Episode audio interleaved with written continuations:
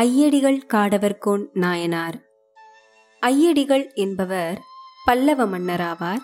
அவரை மூன்றாம் சிம்ம விஷ்ணு என்று குறிப்பிடுவார்கள். ஐயடிகள் என்றால் தெய்வத்தின் அடிகள் ஐ என்றால் தெய்வம் என்று பொருள். காடவர் என்றால் பல்லவர் என்று பொருள். இது அவர்களுடைய மரபு பெயரை குறிக்கிறது.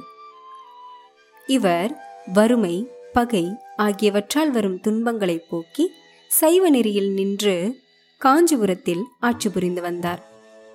அவருடைய பெரும் செல்வத்தால் அவர் புகழ்பெற்று விளங்கினார். அறநெறி தலை தோங்க ஆட்சி புரிந்தார்.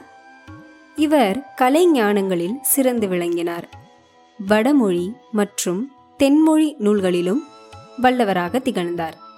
இவ்விதமாக அவர் சிவநெறியில் ஆட்சி புரிந்து வருகையில் இந்த அரசியல் இன்னல் தருவது என்பதை உணர்கிறார்.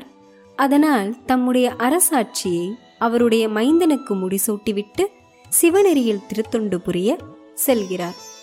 சிவபெருமான் கோயில் கொண்டிருக்கும் திருக்கோயில்கள் எல்லாவற்றையும் தரிசித்து வணங்கி அங்கு திருத்தொண்டு புரிந்து வாழ்ந்து வந்தார்.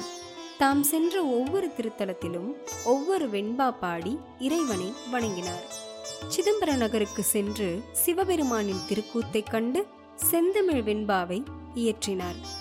பிறகு அங்கேயே சில காலம் தங்கியிருந்து திருத்தொண்டுகள் புரிந்து வெண்பாக்களை பாடி துதித்தார்.